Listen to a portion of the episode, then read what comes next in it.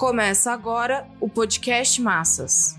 Editorial do Jornal Massas número 634, 18 de abril de 2021. Como se tem respondido e como se deve responder ao negacionismo?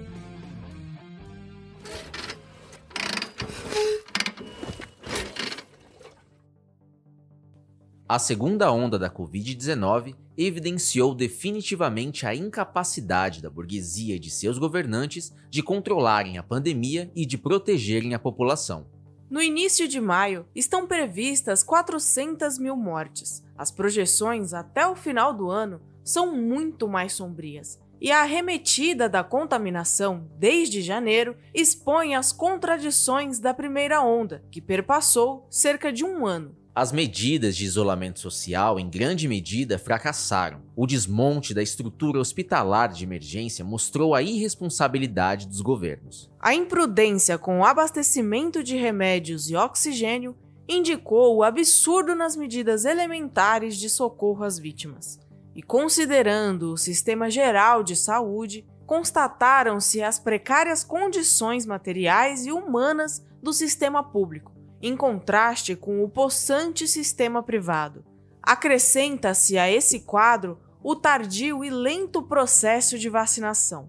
Desde logo, esteve claro que o vírus se espalharia entre as massas, formadas de maioria pobre e miserável. Os infectologistas anunciaram prontamente o perigo de a contaminação penetrar nos bairros populares e nas favelas. Instalada entre os pobres e miseráveis, levaria o sistema de saúde público à falência e provocaria óbitos em escala crescente. Na primeira etapa do combate ao agente da natureza, era imprescindível um amplo e rigoroso distanciamento social, acompanhado de recursos subsidiários de proteção, como o uso de máscara, entre outros itens, e recorrer ao aparelhamento emergencial do SUS. Assim, o isolamento social serviu de coluna vertebral das diretrizes da OMS até que a vacina estivesse pronta. Esse plano geral causou divergências e duros conflitos no seio da burguesia e, portanto, de seus governantes. Dividiram-se em dois campos: de um lado, o negacionismo, e de outro, o afirmacionismo, termo que não é utilizado. O primeiro negava a ciência e o segundo a afirmava. A consequência prática estava em se contrapor à aplicação geral do isolamento social ou utilizá-la planejadamente. Os notórios negacionistas foram Trump, nos Estados Unidos, e Bolsonaro no Brasil. Não por acaso, o governo brasileiro mantinha o compromisso de seguir o chefe do imperialismo. Trump abandonou o seu negacionismo diante dos interesses dos laboratórios norte-americanos que se armaram para a corrida da vacina. E Bolsonaro continuou um radical adversário do isolamento social e de uma rápida resposta imunológica. A estupidez dessa posição reacionária levou o chefe do Estado brasileiro a dizer que o país estava apenas diante de uma gripezinha. O conceito negacionismo, que tem o sentido prático de negar a gravidade da pandemia e logo as medidas de isolamento social e a vacinação em massa, no entanto, acabou sendo reduzido à ideologia religiosa, ao obscurantismo sectário, que servia de cortina de fumaça às aplicações econômicas e sociais. O governador Dória passou a liderar uma aliança de governadores de distintos matizes políticos, contrária ao negacionismo, limitando-se a atacá-lo como negação da ciência e, portanto, da vida. Esvaziou-se assim o fator determinante da resistência bolsonarista, que era e é, sobretudo, o fator econômico-financeiro.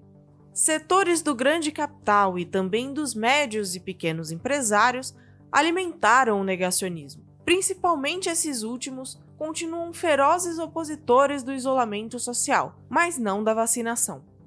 O negacionismo de Bolsonaro persiste, mas politicamente derrotado. Ocorre que o afirmacionismo dos doristas e aliados se mostrou incapaz de controlar a pandemia e de garantir plenas condições hospitalares.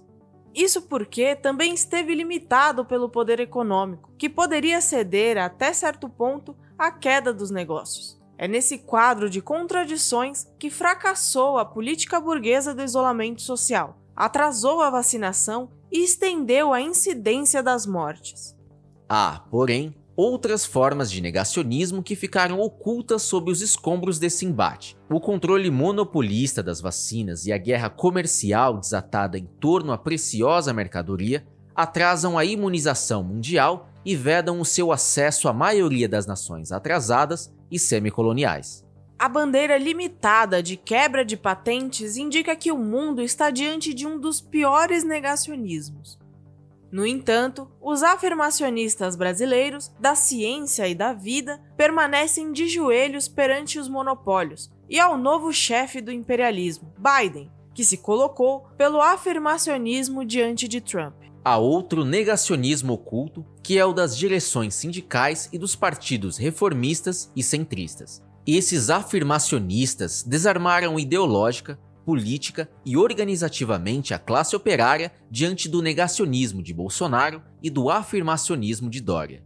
Em nome do isolamento social, passaram a negar a necessidade objetiva de mobilizar os explorados por uma resposta própria e a colaborar com a burguesia, negando-se a organizar a luta contra o fechamento de fábricas, demissões, reduções salariais e perdas de direitos. Os três negacionismos são variantes de um mesmo problema: a incapacidade da burguesia de proteger os explorados diante da pandemia.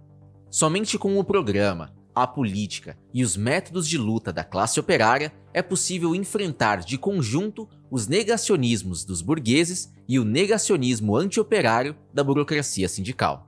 Lutemos pela recuperação das forças sociais da classe operária e dos demais trabalhadores, com um programa próprio de emergência e com a mobilização das massas. O Partido Operário Revolucionário chama a vanguarda com consciência de classe a lutar pela realização do 1º de maio presencial, classista e internacionalista. Que o Dia Mundial dos Trabalhadores sirva para rejeitar os negacionismos burgueses e antioperários e afirmar a organização independente dos explorados, tendo por base suas reivindicações e por estratégia a revolução e ditadura proletárias.